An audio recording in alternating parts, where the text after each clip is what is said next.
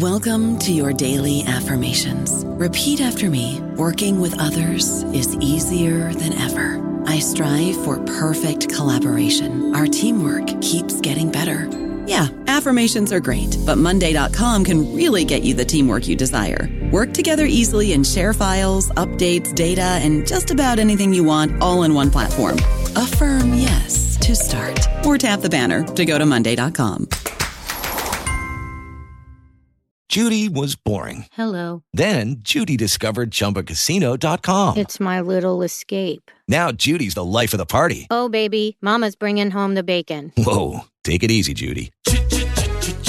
The Chumba life is for everybody. So go to ChumbaCasino.com and play over 100 casino style games. Join today and play for free for your chance to redeem some serious prizes.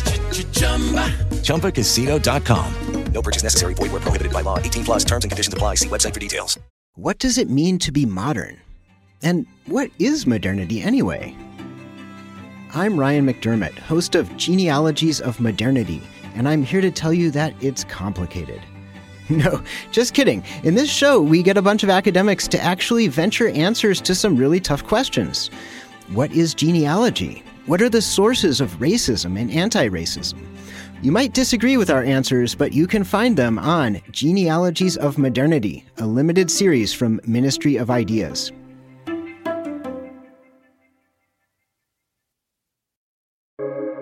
Welcome to the New Books Network. Hello, everybody, and welcome back to another episode of New Books in Critical Theory, a podcast channel on the New Books Network. I'm your host, Louisa Hann, and I'm really pleased to be joined today by Mary Louise Pratt to find out more about, about her new book, Planetary Longings, which has just come out with Duke University Press. Mary Louise Pratt is Professor Emerita at NYU, where she taught in the Department of Spanish and Portuguese and the Department of Social and Cultural Analysis. Her research includes work on Latin American literature and Latin American studies, comparative literature, linguistics, literary theory, postcolonial studies, feminist and gender studies, anthropology, and cultural studies. Her publications include Imperial Eyes, Travel Writing and Transculturation, and Women, Culture and Politics in Latin America, co authored with the West Coast Sofa Collective. Her most recent work as a critic and scholar includes reflections on neoliberalism and culture, language and globalization, and contemporary Indigenous politics and thought. Welcome to the show, Mary Louise, and thanks so much for taking the time to tell us more about your work. It's a pleasure to be with you. Thank you for having me. Great. So, just to introduce the book, which I recently read and very much enjoyed, uh, Planetary Longings is, in essence, a series of reflections on the heightening urgency of the ecological and socio political crises the world currently faces, filtered through the history and cultural specificities of the Americas. I have to confess that uh, Latin American cultural studies is not necessarily an area I'm well versed in, as may be the case for some of our listeners. And this is part of the reason why I was keen to engage with your book and open it up to a wider audience. Um, I was really interested to see the ways in which the book weaves explorations of the particular and sometimes sort of the personal or the anecdotal together with the more universal to explore themes including modernity, colonialism, post colonialism, neoliberalism, and indigeneity. Um, naturally, these topics are quite far reaching, and I think the book will be of interest to many scholars in the humanities and beyond who would find your essays to contain valuable insights about our current sort of incredibly precarious conjunctural moment. So I think it would be great to use our time today to tease out some of your overarching arguments while paying attention to some of the fascinating literary texts and historical case studies you examine throughout, um, some of which I'll definitely be adding to my reading list. So, with the kind of expansiveness of your book in mind, my first question is How did you come to write it, and what were your primary aims in doing so?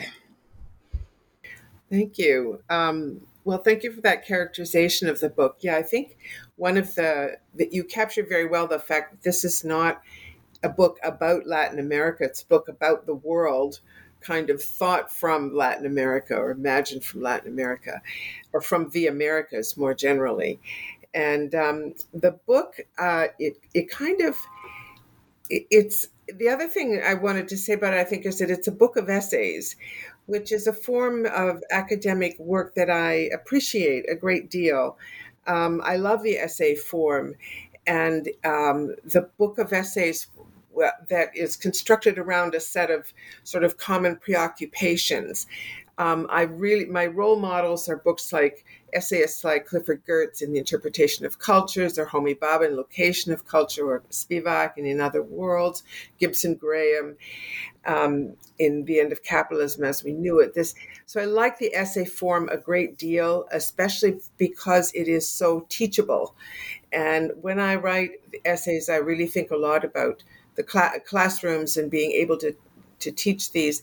The essay is a form that tries to not to put an end to a conversation by resolving things, but it tends tries to open up a conversation and move it forward and enrich it. So that's kind of the um, form that this book uh, takes.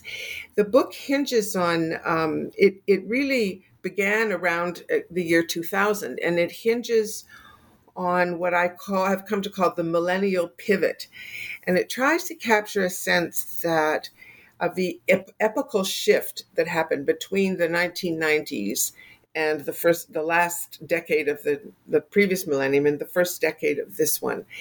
And so i try to kind of tr- trace in the first 10 or so chapters that that epical shift and what the 90s look like now from here what we were thinking then and what what changed. And and you know the pivot the millennial pivot has a lot of one of the characteristics of it is the shift from um, uh, the shift from the global to the planetary hence the title planetary longings. And that shift from from the from globality to planetarity was one of the is one of the sort of hallmarks of the the um, epical mark the marker that I see I'm seeing there, and that also goes with the shift from what I call the post to the geo. And the 90s were characterized by the, the, prefix post was kind of the hallmark of 90s thinking. We were post everything. We were post humanist and we were post modern and post colonial and and post historical and and I was always fascinated by that post prefix because it seemed to unable to it didn't it was a it was about pastness not futurity it didn't generate a story of where we could be going and so it, it was kind of a registering continuously sort of endings of things and when with the shift of the millennium and the shift towards the geo um, and the planetary we are in um, we're out of that post phase and we're in a full-fledged crisis of futurity that we are now engaging with in, in, in ways that we were not in the 90s. So I'm very fascinated by that shift from post to geo. So now we're having geo humanities, and I'm writing about geolinguistics, and there's geohistorical, and so uh, so planetarity is kind of built into the intellectual project in a really um, interesting new ways. And I think the post uh, really had to do in the 90s with the uh, final kind of exhaustion and dissolution of the grand narrative of modernity, and that's where there's a long, one of the long, the first chapter of the book is about called "Modernity's False Promises" that kind of traces um, that um, that collapse and that and and kind of gives an anatomy of it. And um, I think that was sort of underwriting it. That narrative just stopped being able to generate credible visions of the future in the era of free, ta- sort of ruthless free trade um, capitalism. So that to me is where the 90s got its kind of dead end post feel and a crisis of you know, the, as we approached the millennium, it felt like a crisis of futurity and a crisis of knowledge, knowing that we needed, there's going to be new knowledge needed, and we didn't have it yet. We didn't yet quite know how to get it. So that's sort of the axis, the pivot of, of the book. Yeah, so I'll focus a little bit on this millennium question now. So, you know, in the in the introduction of your book, you kind of open with this description of a uh, Peruvian anti-capitalist sect that you encountered while visit, visiting a restaurant. Is that is that right? Yeah, in Cusco. Yeah, yeah it's great. I was I was really interested to see how you sort of treat this um, essentially millenarian group. Um, which is concerned with like this fascinating mix of extraterrestrials and anti-consumerism as kind of reflective of wider anxieties about futurity, as you say, and knowledge production around this turn of the millennium. Um, so, this in your discussion, sort of surrounding indigenous world making, um, kind of struck me perhaps as maybe a counterpoint to a more sort of Western hegemonic narrative about the millennium that was hanging on to maybe a kind of end of history idealism. So I was, I was wondering if you could talk a little bit about the significance of the millennium for Latin American and indigenous thought specifically, particularly sort of regarding the idea of planetarity that serves as a kind of through line for for the book's essays. Mm-hmm.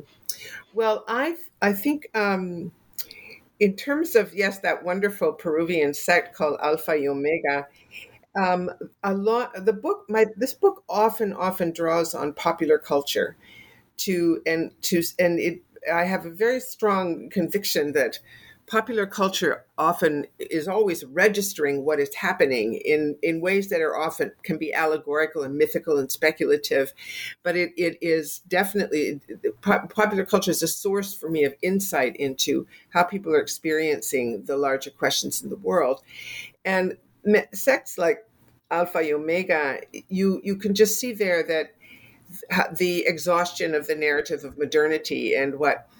Uh, um, uh, uh, the expectation of modernity that that whole idea of progress that was being lived very fully in Latin America after World War II isn't functioning anymore, isn't explaining the world anymore. And you got all kinds of, um, uh, in popular culture, mythologies.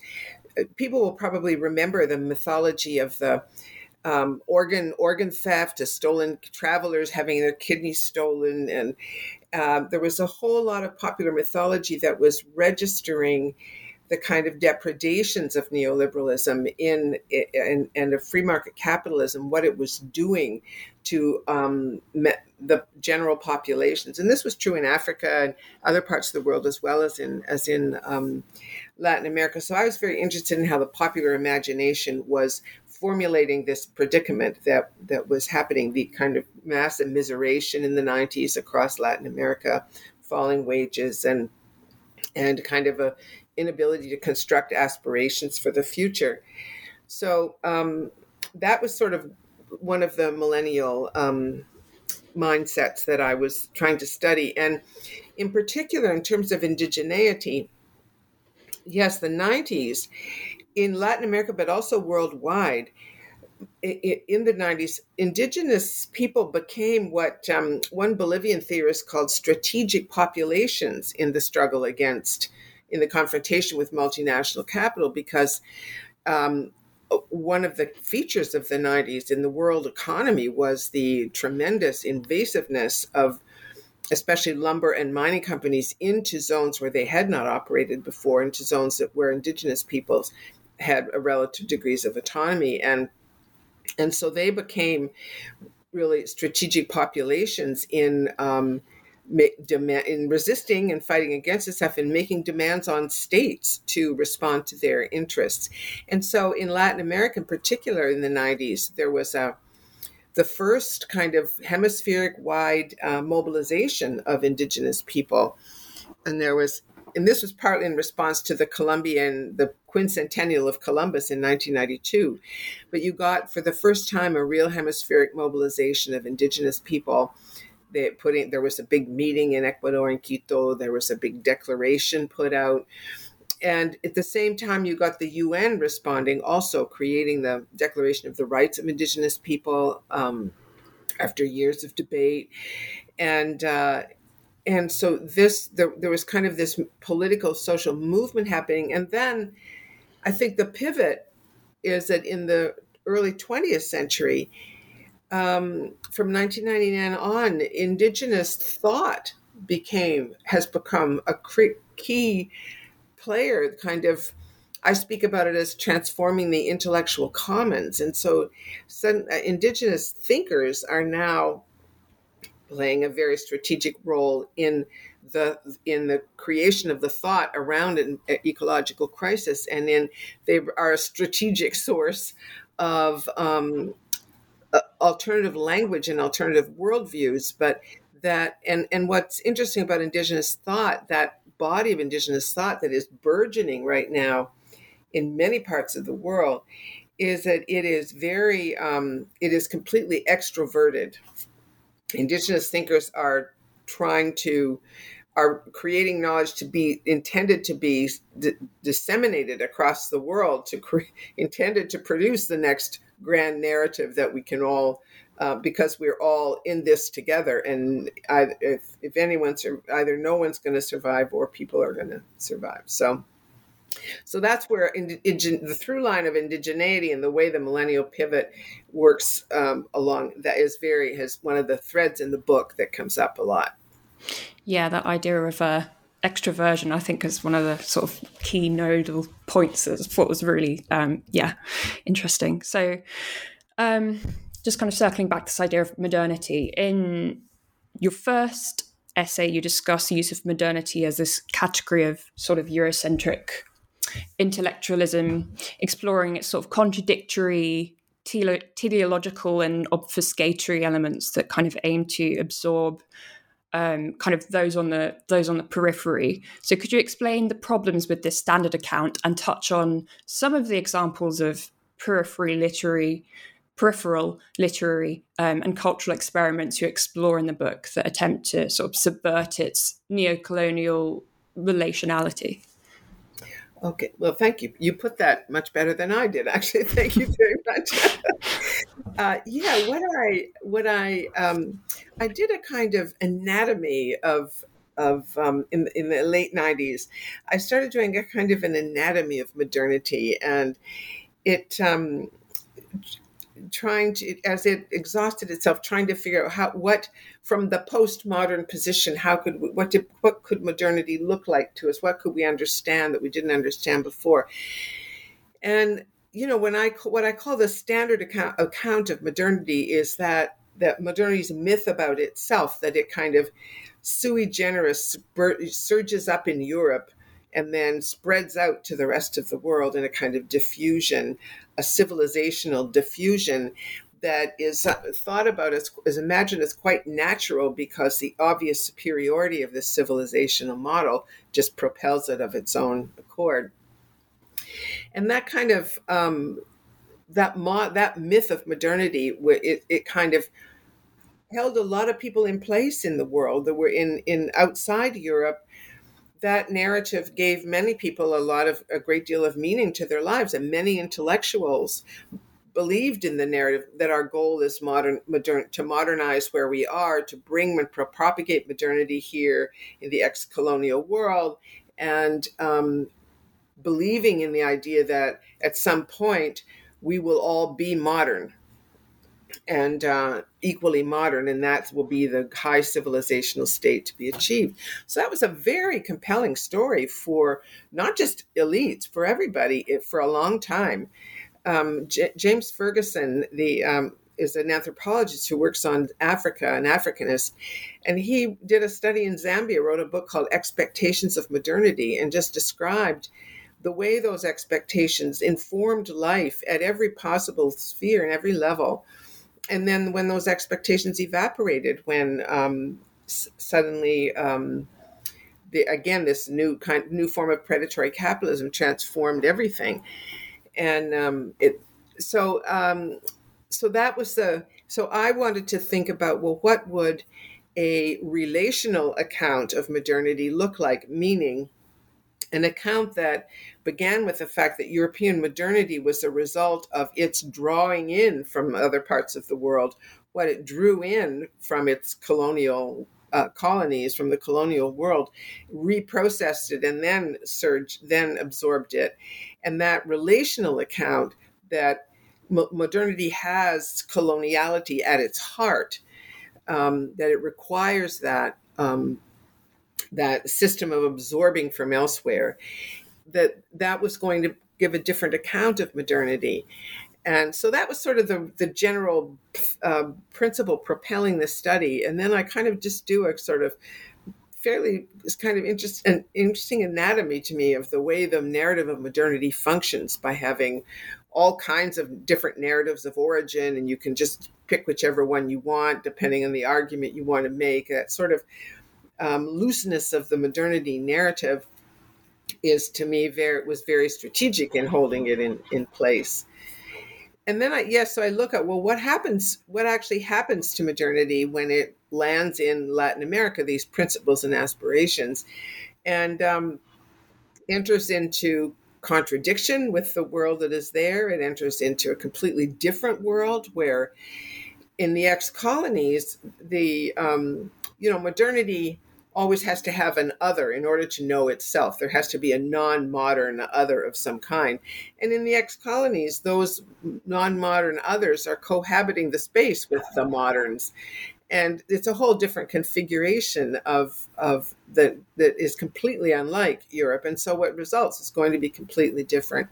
So in the literary part of that uh, chapter, I talk about how in modern literature, what's considered modernism in Latin America, which is in the 20, teens, 20s, 30s, the literature that's produced there is very experimental, very modern, but it's also combines both urban and rural projects. And the rural is the site of literary, of all kinds of incredible literary expect, um, experimentation in Latin America. That's very different from the way the way European literature is configured in that period. So that was an, one example of the where liter- the what literature showed how it showed the difference.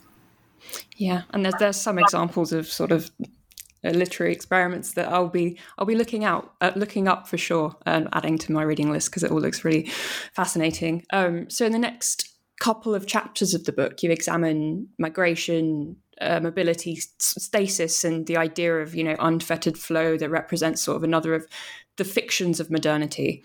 Um, and as you know, there's a significant difference between, say, the movement of uh, tourists through a given region and the movement of labourers.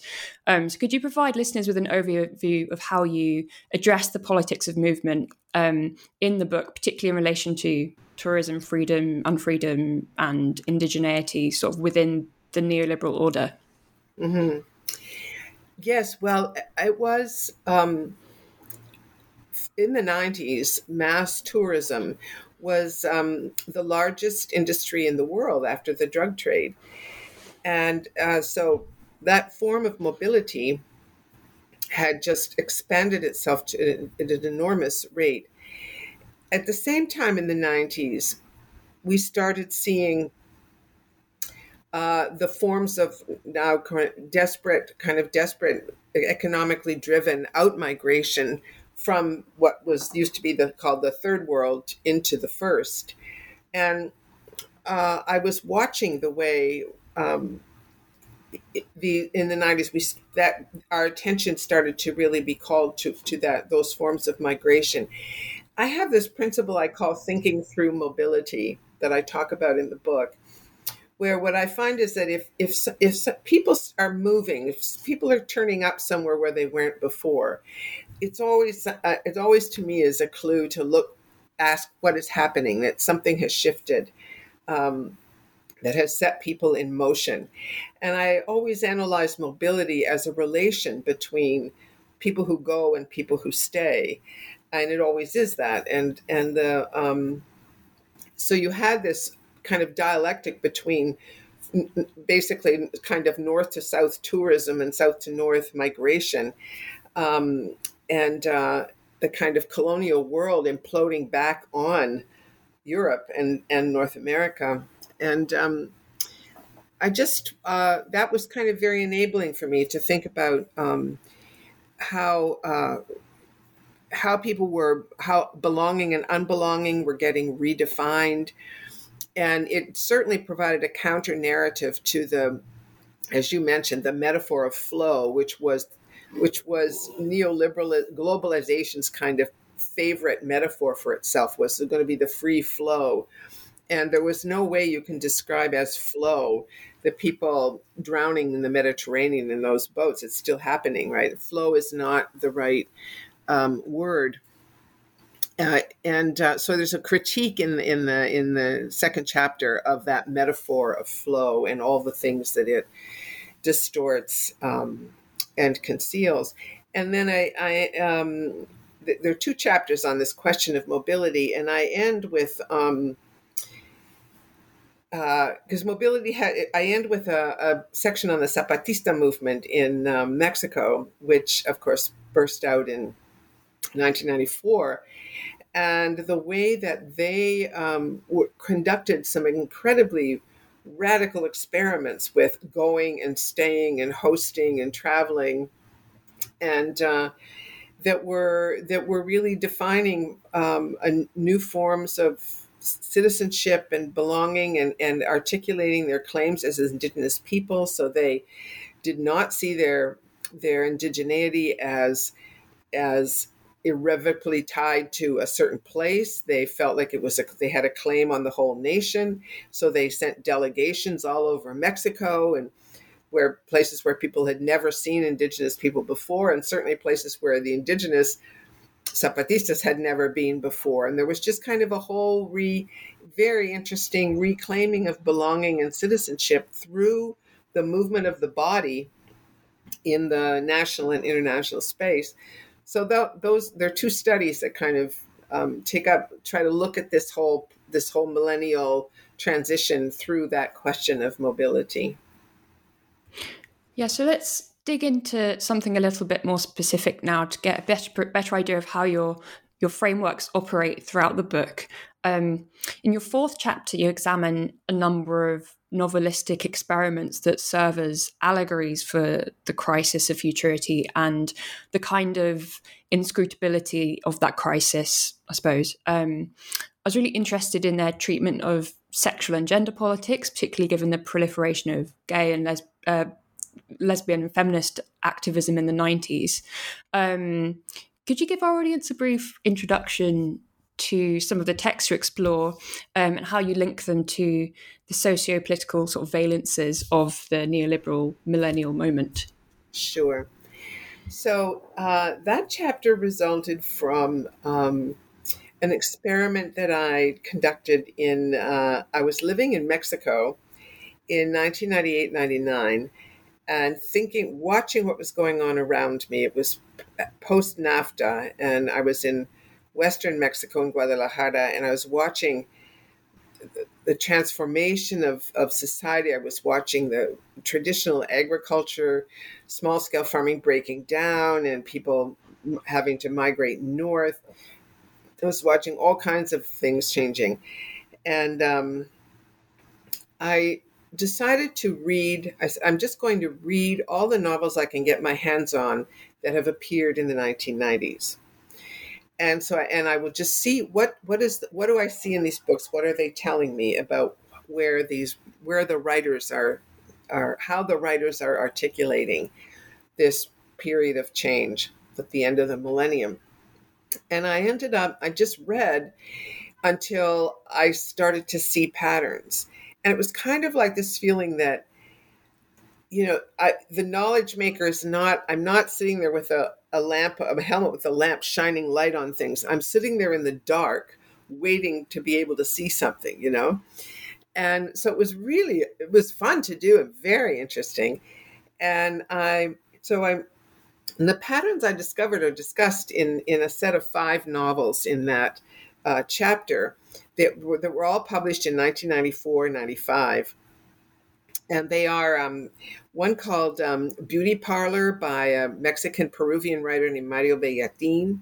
There's another called um, Los Vigilantes by Diamela Eltit, and I forget the title in English. You may be able to find it. Um, another is Tu la Oscuridad by Mayra Montero, who's a Dominican writer. And um, Another is called Plata Quemada, Money to Burn by Ricardo Piglia. And in these novels, and um, oh, and Fernando Vallejo, La Virgen de los Sicarios, The Virgin of the Assassins by Fernando Vallejo. And I found several of the patterns that emerged in these novels that were really quite distinctive and unlike, that were new. Where, first of all, the thing you mentioned, there is a breakdown of relations between male and female people and and what the form it takes is that women, female characters, female bodies, spin out of the story, and you're left with a story that's just about males, male bodies. So there's something, some map way, and sometimes that story is homo homoerotic, sometimes it's fraternal. Um, it has different configurations. The AIDS crisis is there. Bayatine's novel Beauty Parlor is about a uh, a beauty salon, a guy who converts his beauty salon into a um, place for AIDS patients to go to die, and so and it so and then it it's it's a, a discussion of his yes that whole process and the social transformation it involves, and uh, so the break the the polarization of male and female and the spinning off of women out of the narrative where they're out wandering the world. Um, they and the and the, it tends to be the male characters that are stuck in one claustrophobic place. So there's a, quite a reversal there.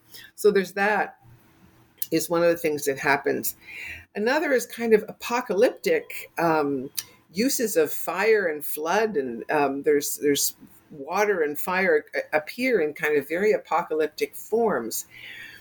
And the other thing that really fascinated me was in in these novels is there appear structures of the the structures appear that the narrators, the characters in the novel, the, know are important and interesting and are telling them something, but they are unable to decipher them. And that was just such an interesting, weird trope that was totally unique to this corpus of writing from the mid 90s. So, for example, in Eltit's novel, a single a mother, it's about a single mother kind of cooped up in a house with her son who is autistic or something like that. And he has a set of containers that he continually builds structures with and she is can see that these containers these structures are very meaningful and important and significant but she has no idea what they mean. And she writes the boy's father over and over again about what he's doing with these containers. And um, in uh, a, another novel by Cesar Aira, an Argentinian novelist, called um, the um, oh the um, not the ghetto, um, La Villa in Spanish. Um, there's a, a, detective is a, is a whole neighborhood that a, a barrio that a detective is supposed to figure out how the drug trade is operating there, and it's opaque to him. So this figure, this this this trope of figures of knowing who are confronting structures that they cannot decipher. To me, that was just such a millennial moment of like we're heading. We, there's a future that requires knowledge I don't have, and I, that and it's going to be some structures that I don't understand. And the knowledge is already there in the child or in the inhabitants of the of the ghetto. Um, Montero's novel is about two uh, herpetologist who goes in search of the last the last living uh, member of a species of frog and and um, ends up being drowned by by a storm that's attributed to a goddess. So these these tropes that kept recurring in this corpus of novels just totally fascinated me as diagnostics of the predicament that the civilizational predicament that people saw themselves in in the 90s. They are all very particular to the mid 90s when they appeared. Hmm. Um, so I'd like to return now to your book's focus on indigeneity and its generative potential um, in a futurological context. So that's the uh, the extroversion that you you mentioned, I suppose. Um, could you expand on some of the the radical potential that you identify in indigenous activism, particularly in relation to issues surrounding environmental degradation?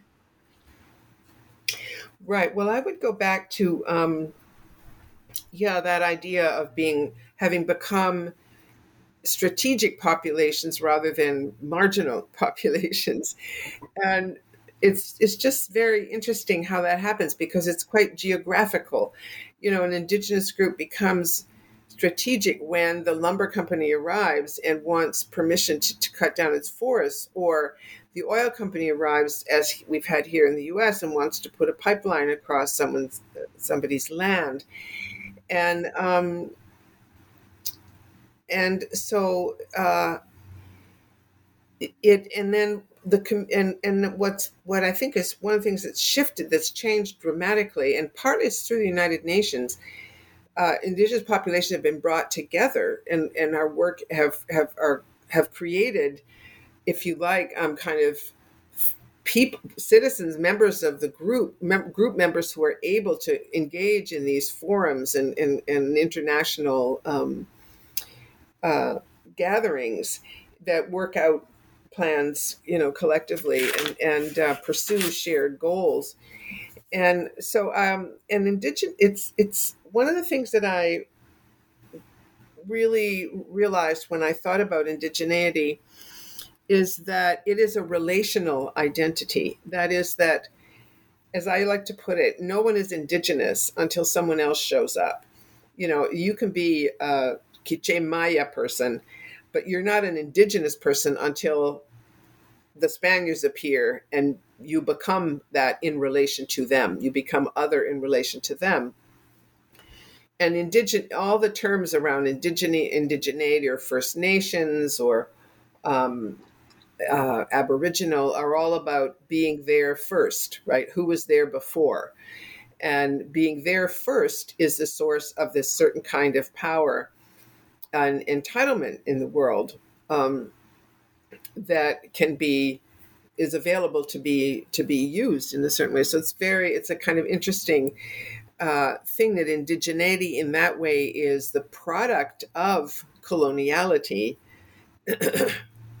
and is the site of its of decolonization and of of uh, the the critique of coloniality and indigenous people um, you know the the the um, power of the of an indigenous of indigeneity is the continuity between who I am today and who I was before you guys showed up, and that that connection back to an origin aboriginal identity and form and history, and in in in the place is kind of the critical thread and the continuity of that thread is what keeps an indigenous group indigenous alive you know and if you lose that thread the group just is absorbed into the rest of the society around them. So it's, it's that whole way indigeneity is organized and the source of the power and the form of the power is really important. And of course those are the, that connection back is a connection to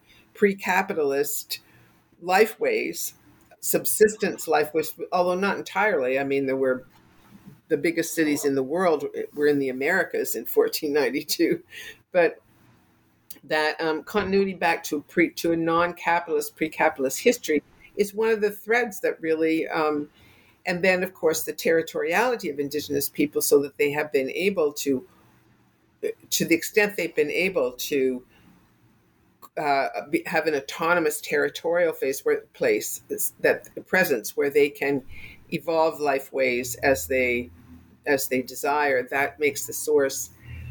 It means that all and it does mean that all kinds of non-capitalist knowledge exists, inhabits those spaces, and is now being made available to others by indigenous intellectuals themselves um, as a way to try and indigenize the rest of the world. So that's sort of the dynamic that I'm trying to that I'm looking at in in um, in in the in the book.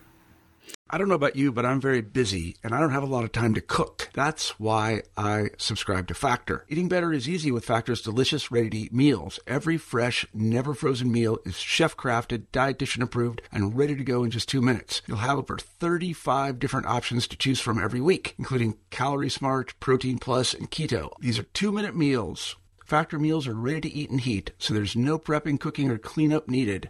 They're flexible for your schedule. Get as much or as little as you need by choosing your meals every week. Factor is the perfect solution if you're looking for fast, premium options with no cooking required. Sign up and save. We've done the math, and this is important. Factor is less expensive than takeout, and every meal is dietitian approved to be nutritious and delicious. Head to factormeals.com slash NBN50 and use code NBN50 to get 50% off. That's code NBN50 at factormeals.com slash NBN50 to get 50% off. Yeah, so in some ways, this kind of this increased scholarly interest in Indigenous activism and sort of increased availability of Indigenous scholarship sort of is parallel with this um, interest in an epochal category of the Anthropocene, which has come into increasingly common usage in recent years alongside variations like the Capitalocene or um, Donna Haraway's Chthulucene, which take slightly different approaches to ecological shifts. Um, you describe this era in terms of um, a so called chronotope. Um, so, could you describe what this means and its implications for planetary thinking? Yes. Well, Anthropocene was a really was an example of yes, the epical shift that I'm talking about. That term really came into what brought, came into the vocabulary with planetarity um, right around just after around two, 2000, maybe a year or two before. And what I was interested in, I, you know, partly when you have training in textual analysis, you do the narrative analysis, you do these kinds of and anatomical exercises, and I'm like, what is the anatomy of this concept of Anthropocene, and what what uh, what is it enabling? And I I real I I came to think about it as a concept in the way that Elizabeth Grosz, the Australian philosopher, defines concepts, and then as a chronotype in chronotope in the way that is defined by um, the literary theorist Mikhail Bakhtin. And for Bakhtin, the chronotope, he, he was analyzing the novel, novels, and he said the chronotope is that kind of conjunction of time and place in which is there a history and, and, geography of time and space in which a story unfolds? And the chronotope is kind of the the time space configuration in which a narrative is set and and through which a narrative can tell a society something about itself.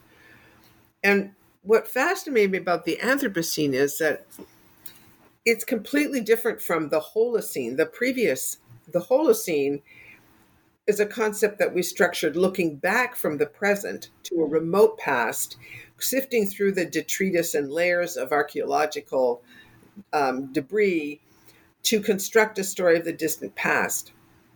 The Anthropocene is all about future. The future. It's it's all about the future, and what it it it what it imagines is a future point in which someone looks back on this period and sifts through the detritus of this period and realizes what happened.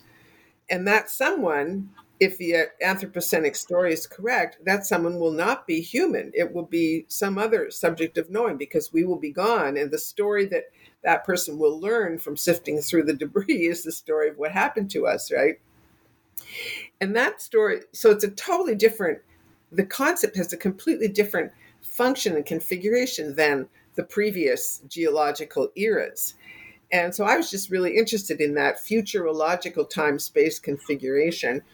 And um, it's kind of like what happens in the classic film Planet of the Apes. Do you remember where the, a, a crew returns to Earth after hundreds of years in space and they find it in, inhabited by apes who are slowly discovering how humans destroyed themselves. It's sort of that kind of configuration built into Anthropocene, and it's yet it's still it uses the anthropo. It still has humans at the center of the story, which is uh, to me a very a limitation of of the term.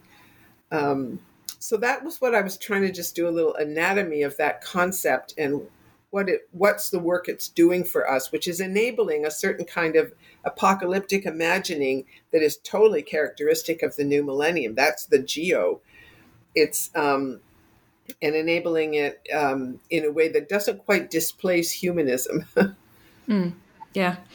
Um, so moving from the Anthropocene to something more, a little bit more specific, just to zone in on uh, the chapter exploring authoritarianism and Chile, as I think this will be of you know great interest to readers given country's history as this kind of experimental ground for neoliberal neoliberalism's architects, and um, of course due to sort of recent developments surrounding the presidency, some of which I imagine, yeah, would have happened too recently, even to be covered in this book.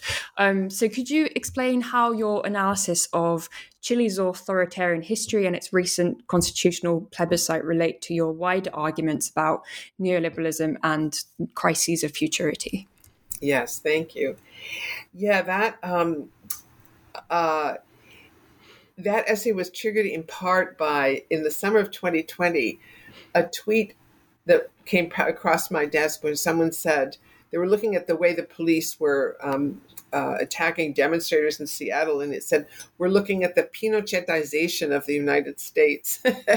and I thought, Oh, but um, so I think the longer I've lived in the United States, um, the more I've come to think that US politics follow Latin American politics a lot, and more so than Europe. And very often, if you're trying to understand what's going on politically in the US, it, you can learn as much or more by looking south as you can by looking east towards Europe.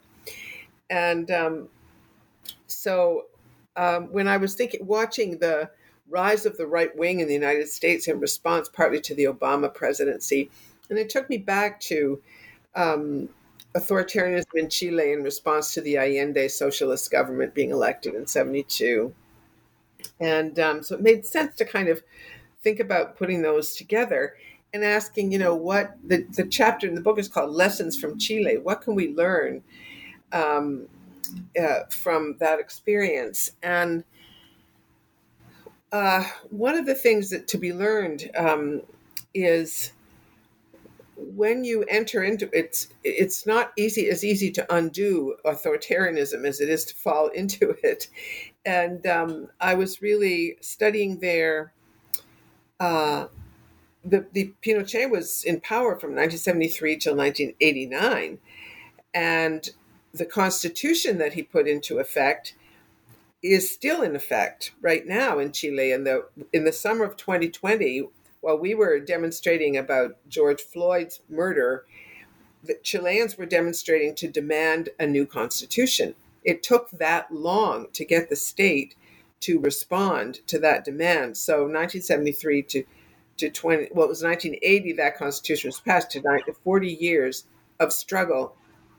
And so um, I was so the lesson from Chile that I wanted to bring forward was how unbelievably long and hard the road back to democracy was for Chile, and in that um, in that essay, I look at um, forms of forms of resistance that um, artists and intellectuals and writers undertook in Chile. I focus a lot on a particular novelist who appears m- multiple times in the book, whose name is Diamela Eltit, who I think is just the most brilliant, brilliant writer um, of our time. She's uh, her novels are incredible, and she, throughout the dictatorship, from the beginning to the end, was writing.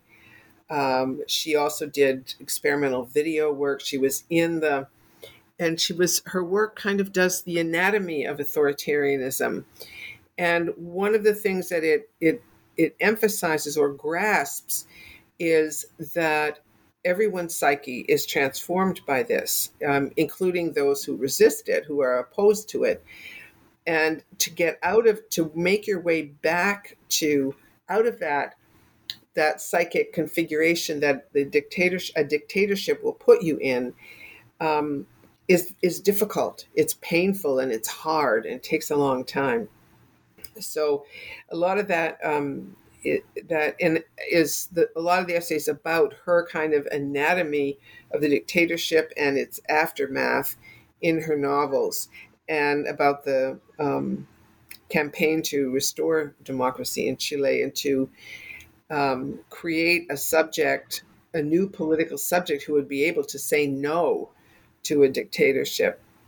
So that was kind of the the lessons um, for Chile, and of course uh, from Chile, and of course there were a lot of interesting comparisons to be made between the figure of Trump and the figure of Pinochet, and also interesting contrast. The Pinochet was uh, a figure that came into power, an authoritarian figure before before social media, before the internet. Um, in fact, most most Chilean homes didn't even have television when he came into power. Whereas Trump is a you know a product of the entertainment industry, so the, that contrast is very real. Um, so that was kind of the yeah the point of lessons from Chile. mm.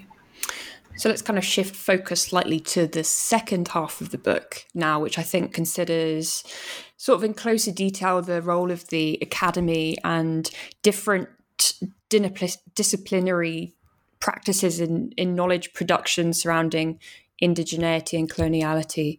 Um, could you expand on how you address the somewhat fraught role of ethnographic research in the academy, its its contradictions and the potential for more experimental kinds of ethnographic ethnographic writing to to generate valuable forms of knowledge in sort of our current planetary moment. Yeah, thanks.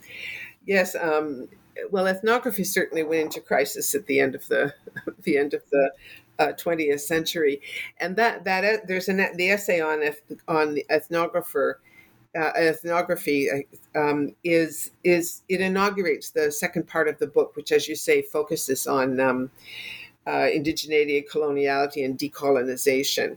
And that so that essay looks at some of um, both how class both classic ethnography's debt to travel writing, which of course harks takes back takes us back to the book I wrote in the '90s on travel writing so it looks at how classic ethnography, what, what classic ethnography draws from travel writing, even though it claims it has a tr- much superior authority.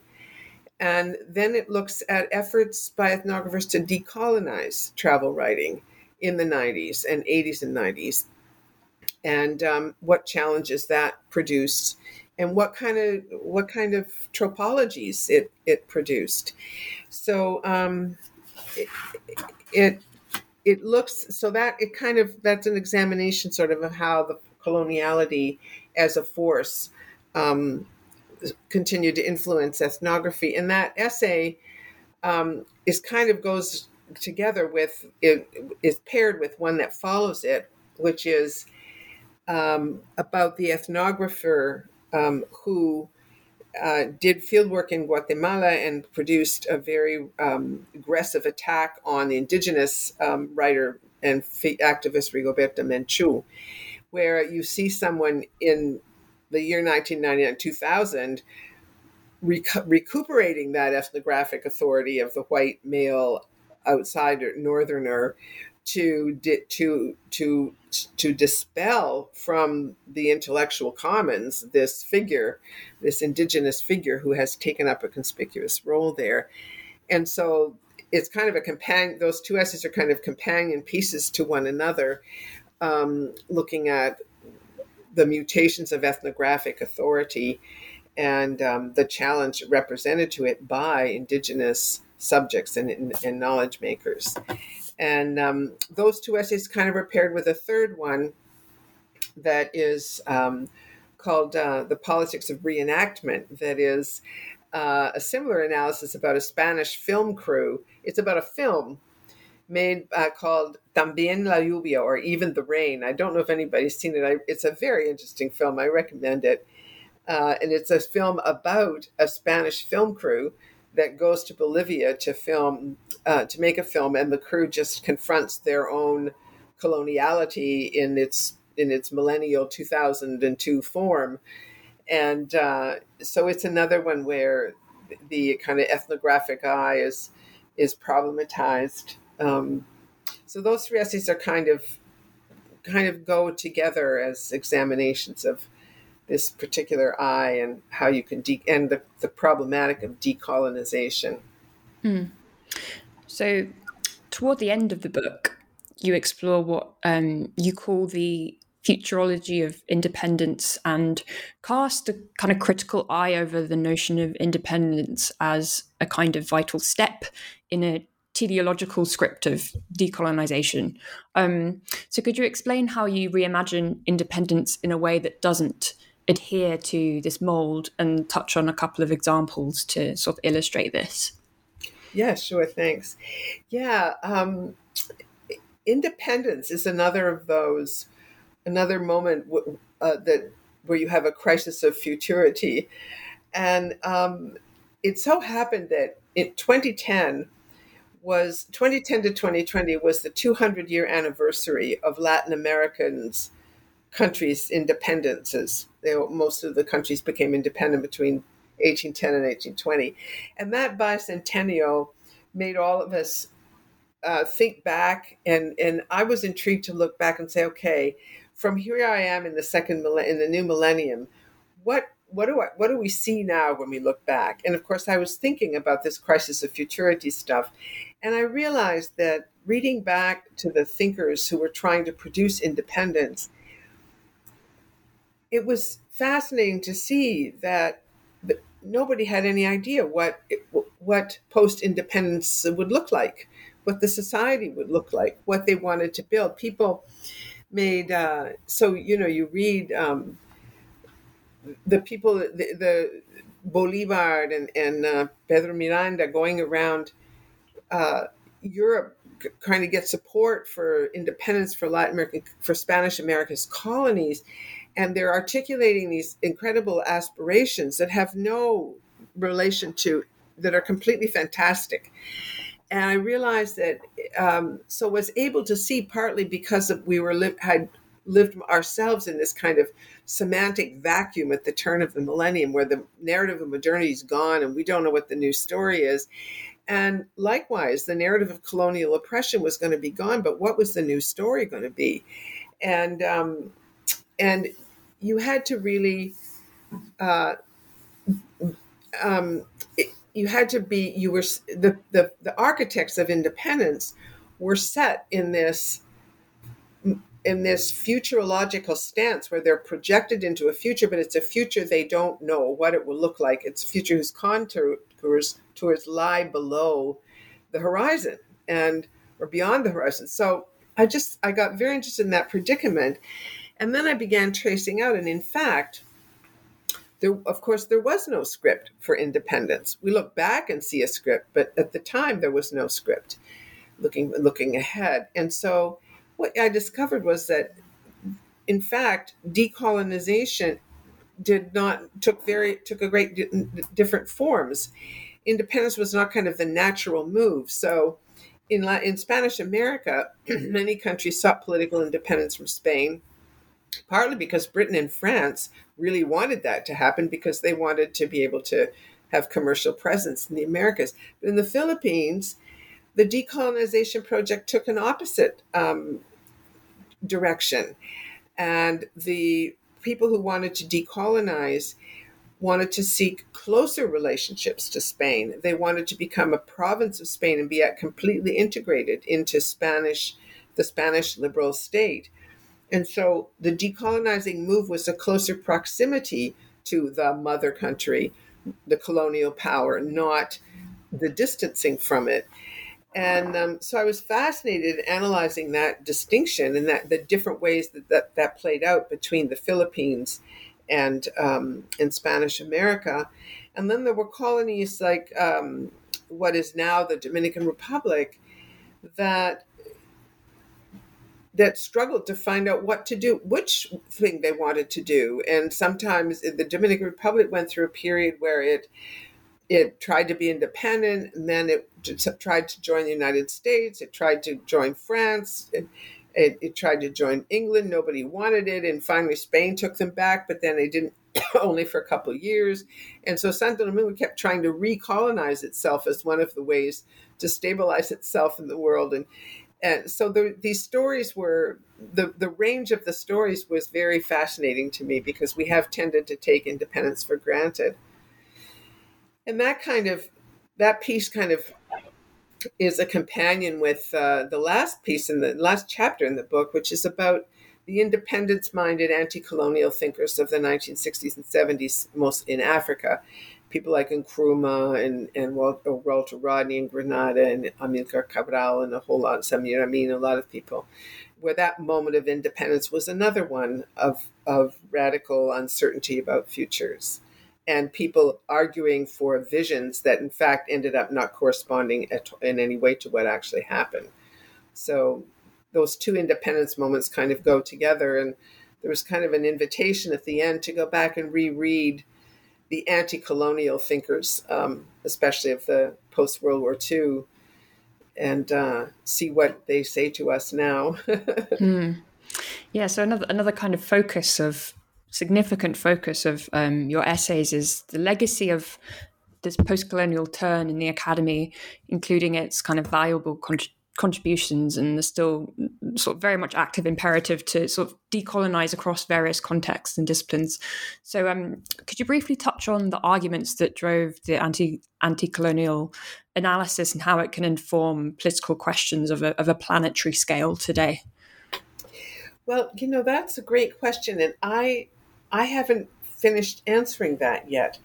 I think um, what a lot of those thinkers were were thinking from very strongly Marxist frameworks and thinking in terms of productive forces and um, who and and the inter, they were thinking about they were doing diagnosis of colonialism as an interruption of the productive forces of a country or of a place of an economy and um, the redirection of, of, of uh, those resources. And they were diagnosing the way that um, so what became underdevelopment was produced by ideologies of development. It was not the lack of development, it was a byproduct of development projects. And that kind of thinking, it's not that we haven't, we don't know it, but we haven't it, it, got displaced anti-colonial thought by post-colonial thought that kind of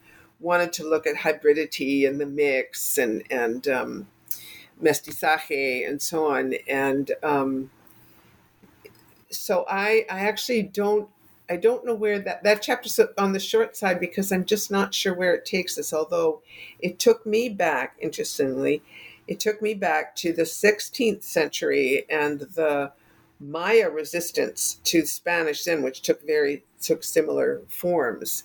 Um, so that piece was something to be pursued.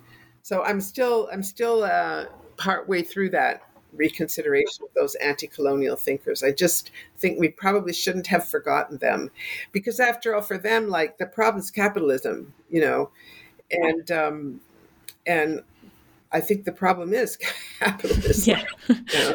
And this yeah. endlessly expansive just machine that devours, you know. So yeah, um, so I, I, think I think we've we've co- managed to cover quite a lot of um, material um, in your book, and it hopefully that will kind of inspire some of our listeners to go and seek it out. Um, so just as a kind of a final question, um, do you have any new projects on the horizon? Um, and if so, could you tell us a little bit about them?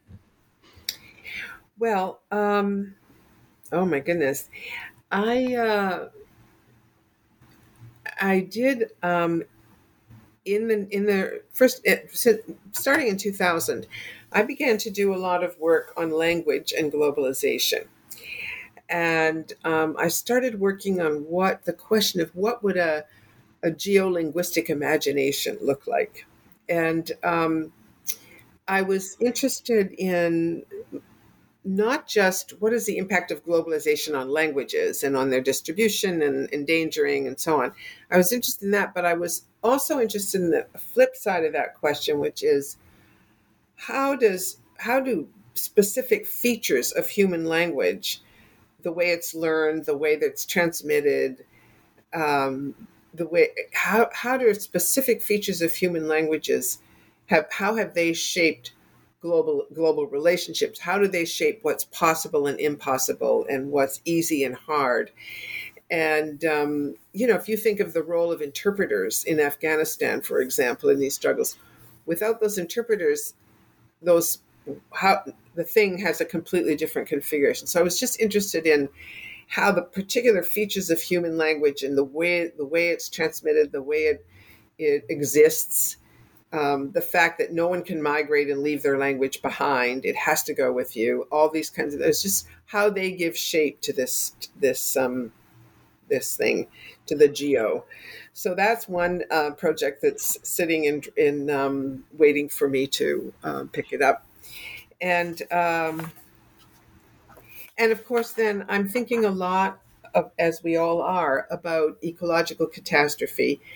And my question there is um, how is uh, is sort of the pessimist's question, which is, what is the challenge of living if you if you if you assume the worst?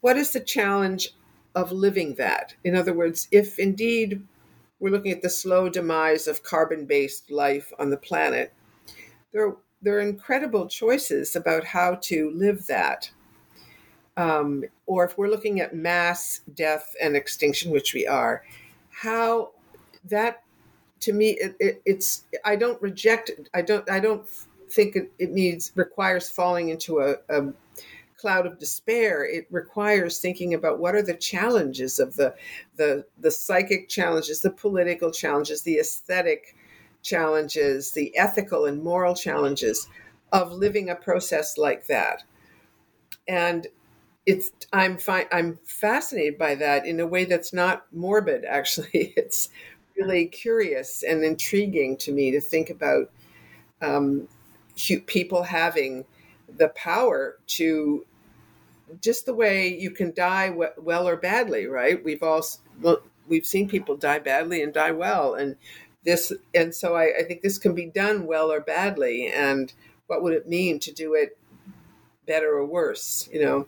So that's kind of the way that I'm thinking about the uh, the environmental catastrophe narrative that seems to be our our grand narrative right now. mm, yeah. Um, well, thank you for that. Those are really sort of big, big questions, important questions. Um, and yeah, good luck with all your kind of future projects. Um, sounds really fascinating. Um, so, yeah, thank you so much for taking the time to speak with me today, Mary Louise. Thank you for reading the book so well.